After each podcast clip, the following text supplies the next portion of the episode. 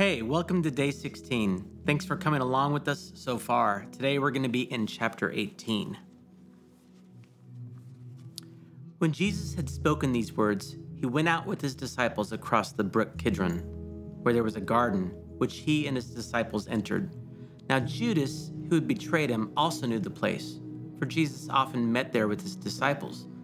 So Judas, having procured a band of soldiers and some officers from the chief priests and the Pharisees, went there with lanterns and torches and weapons. Then Jesus, knowing all that would happen to him, came forward and said to them, Whom do you seek? They answered him, Jesus of Nazareth.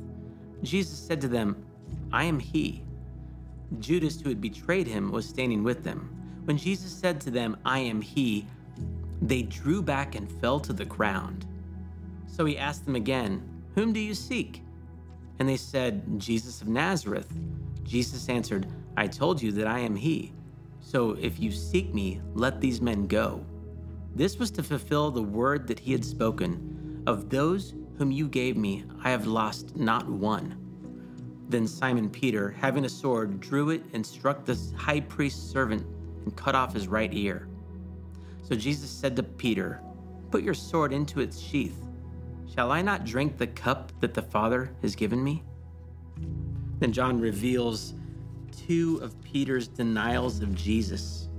And jumping down to verse 19. The high priest then questioned Jesus about his disciples and his teaching. Jesus answered him, I have spoken openly to the world.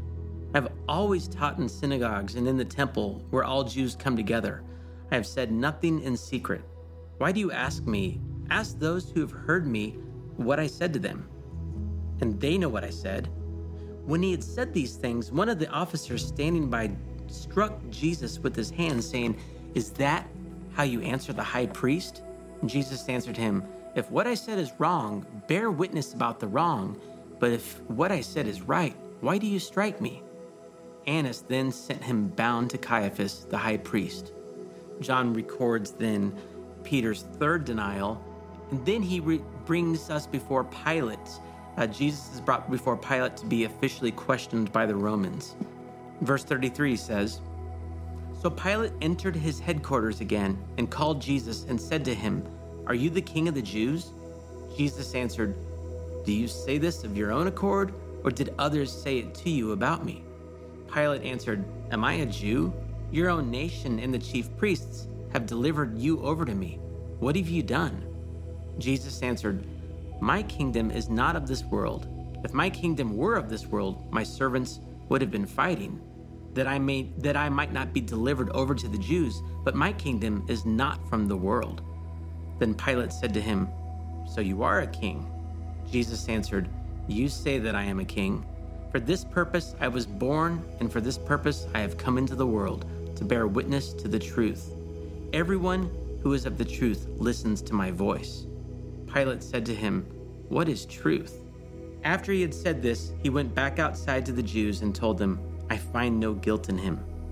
But you have a custom that I should release one man for you at the Passover.